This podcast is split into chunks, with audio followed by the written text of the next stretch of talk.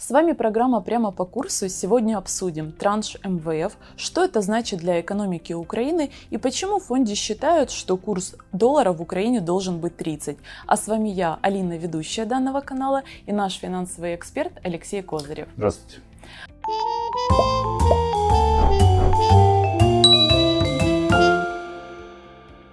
А теперь перейдем к нашим вопросам. Алексей, первый транш от МВФ 2,1 миллиардов долларов мы уже получили. Как это повлияет на экономику Украины?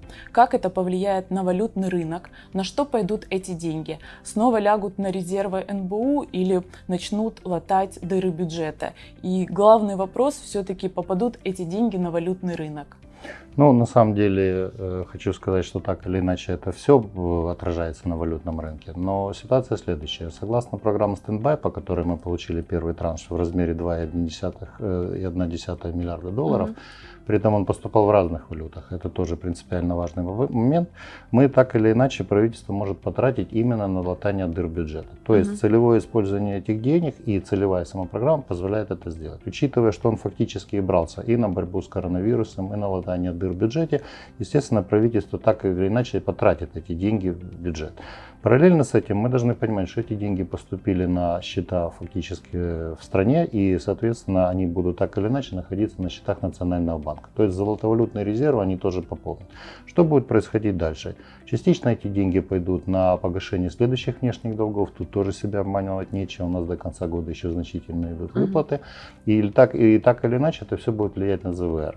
Э, даже господин Смолей, как председатель правления Национального банка, он заявил о том, что если ранее в апреле месяце по размерам ЗВР э, Национального банка были прогнозы менее 27,2 миллиардов долларов на конец года, то сейчас он уверен, что сумма, скорее всего, будет гораздо больше и э, говорит о том, что в принципе так или иначе это только первая, первая сумма, которая поступит. Они, естественно, надеются, что сумма будет и второй, ну, и да, и третий. Потому что программа да. больше. И я единственное, что хочу сказать свой прогноз, что здесь я поддержу председателя управления Национального mm-hmm. банка. И по моим прогнозам э, ЗВР фактически в этом году может достигнуть 28 миллиардов э, долларов. От чего он будет зависеть?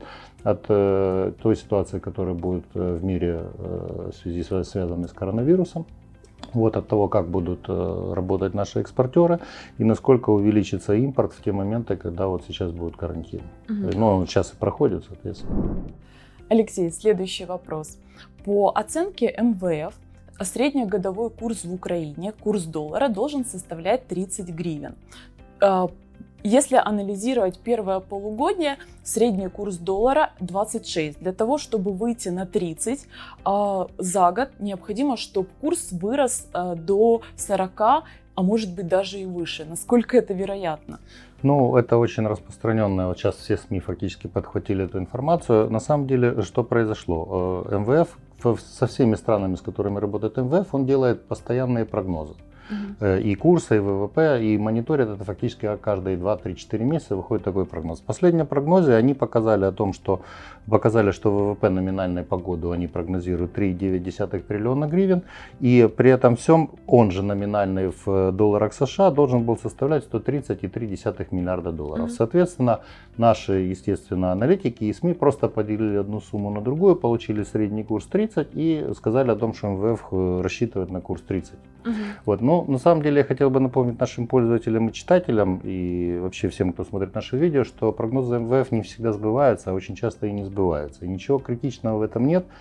Э, это связано именно с тем, что они закладывают худший сценарий, какой-то базовый, который они сами моделируют, и это не является каким-то указанием для нас. Вот, поэтому я бы не делал из этого дела трагедию и не кричал, что, естественно, если первые полгода он был 26, то во второй половине, пол, второй половине он должен быть значительно больше 30, для того, чтобы выйти в среднем на 30.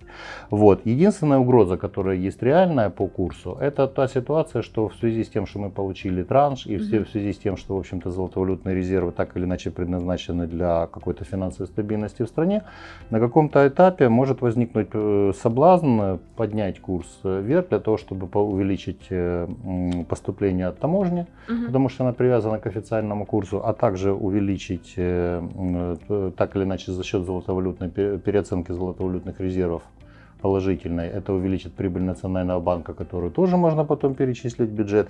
И в-третьих, это в угоду экспортерам э, для поддержания их в наш трудный, тяжелый коронавирусный период. Поэтому э, вариантов а того, как что... вы считаете, исходя из этого, насколько курс может вырасти?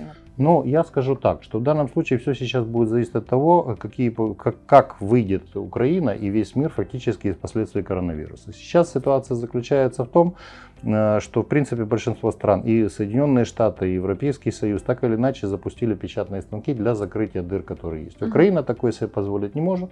Вот, и, соответственно, она регулирует курсом, э, грубо говоря, латает свои дыры. Мы уже говорили про транш МВФ, э, на то, что он пойдет. Поэтому ничего критичного в этом деле не вижу. И говорить о том, что вот, вот все, МВФ сказал 30, значит будет 30, не стоит. Очень важный вопрос для многих зрителей. А как можно отслеживать, куда уходят деньги МВФ?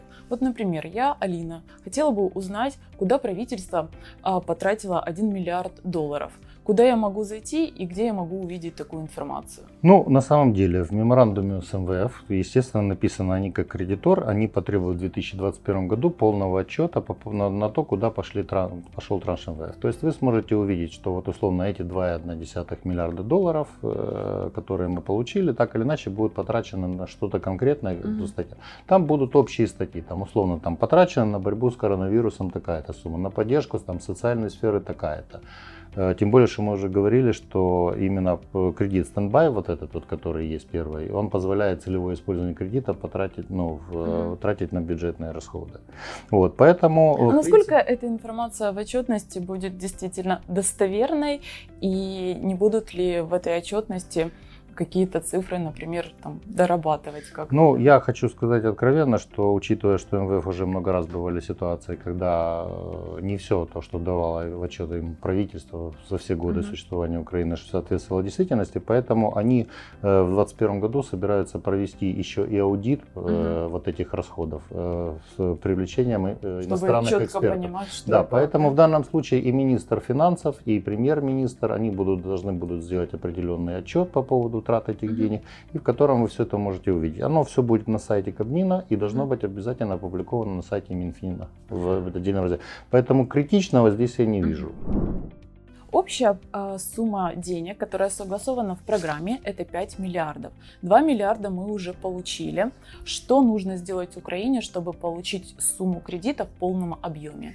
Ну, у нас почти все вопросы сегодня не только экономические, но и политические. Ситуация заключается в следующем. МВФ во многом используют здесь как страшилку. Когда mm-hmm. правительству не хватает своих сил для убеждения граждан, что тот или иной шаг полезны э, или наоборот вредны, мы всегда начинаем ссылаться на взрослого дядю, как вроде как на МВФ, который нам вот не даст кредита, он такой злой, вот если мы не выполним то-то или то-то. Но, э, к сожалению, ситуация заключается в следующем, что да, мы получили первый транш 2,1, соответственно, нам осталось порядка 2,9, которые мы должны получить и mm-hmm. раздел, отдельными э, траншами потом фактически до 2021 года. И МВФ разбил это все на достаточно большое количество требований к нам, которые есть. По... А какие требования являются ключевыми? Да, самыми ключевыми? Хорошо, но учитывая, что времени не так много, значит, первое, это проблемные кредиты Госбанка банков. В ближайшее время необходимо пересмотреть портфели этих банков и самое главное дать э, возможность э, и утвердить программу выхода с вот этих проблемных угу. кредитов, что-то реализовывать и так далее. Вот абсолютно логично, потому что МВФ как кредитор говорит, ребята, у вас есть масса проблемных кредитов, вы их не взыскиваете, вместо этого все время просите деньги, хотя угу. у вас есть источник и так далее. Второе, тарифы в энергетике. Так или иначе хотят перейти на то, чтобы они были уже полностью рыночными и, соответственно, так или иначе э, МВФ просто требует, чтобы чтобы тарифы, в том числе и на газ, на электроэнергию, все это было э, выведено в рыночную экономику, фактически полностью вариант. Третье. Новый устав Нафтогаза. Ну, мы уже говорили, его нужно привести в соответствие с международными требованиями. При правительстве Гройсмана были некоторые лазейки, которые правительство могло так или иначе влиять mm-hmm. на Напсовет Нафтогаза и, соответственно, как на крупнейшего налогоплательщика немножко так протаскивать нужные решения. В данном случае МВФ говорит, что заканчиваем эту историю, переводим все в международные рамки и все прочее. Четвертое, то, что мы говорили, закон о фонде гарантирования вкладов.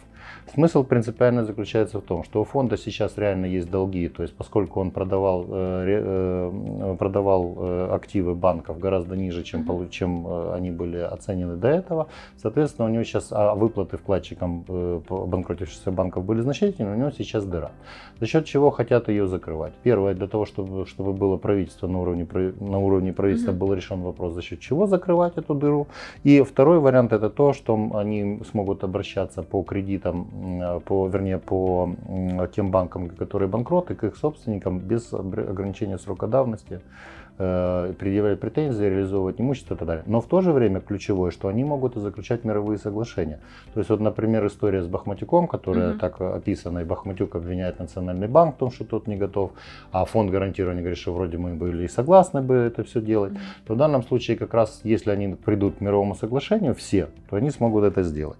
Вот. Но реформа Высшего Совета Правосудия, мы уже говорили, с таким, хотят таким образом усилить э, в самом э, данном случае контроль контроль фактически за э, судейским корпусом. Здесь есть свои плюсы и минусы. У нас как-то даже была передача об этом, я уже рассказывал. Я просто хочу сказать, что в данном случае это дополнительный инструмент, э, ну, будем так говорить, контроля за недобросовестными решениями судов или недобросовестно работающими судьями. Вот. Ну и потом, естественно, собираются усиление требования к банкам, то есть хотят, чтобы усилился, э, были введены все требования Базель 3. Если честно, вопрос спорный, потому что во всех экономиках в связи с коронавирусом ситуация ухудшается. Четвертое – это реформа налоговой и таможенной службы. Пятое – это аудит фонда как угу. раз э, по COVID-19. Угу.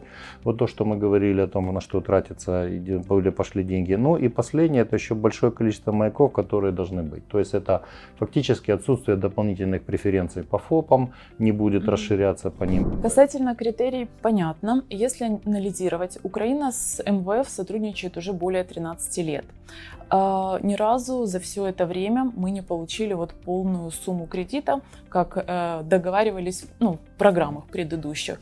Насколько удастся в этот раз э, получить полную сумму кредита?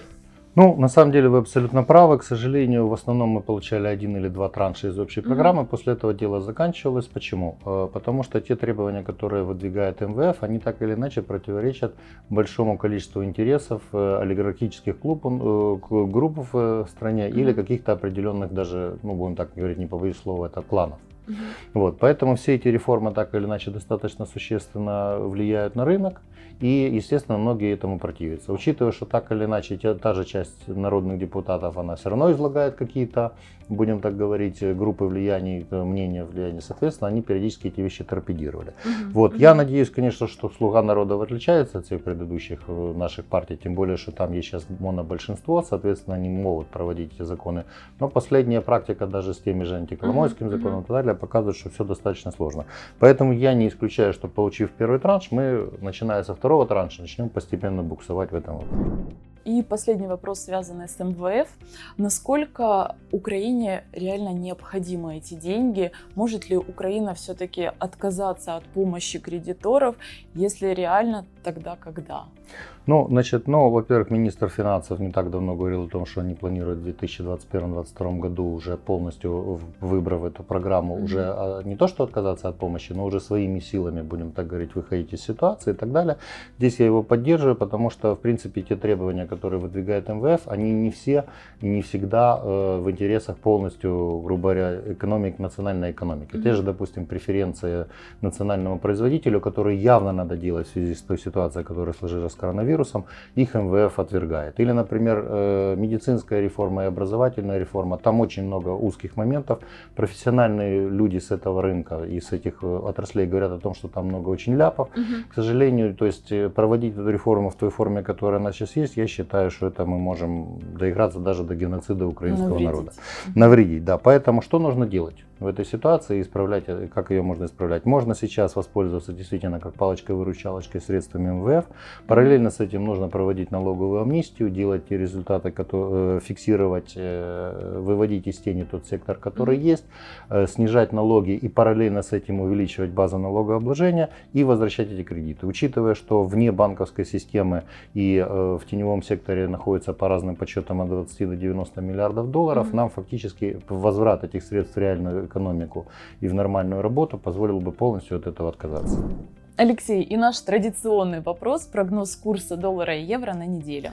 Ну, на этой неделе особых рисков я не вижу, поэтому буду краток. Э, коридор по наличному доллару от 26,50 до 27 гривен. Это, курсы и покупки и продажи валюты. На межбанке по доллару 26,55 на 26,95.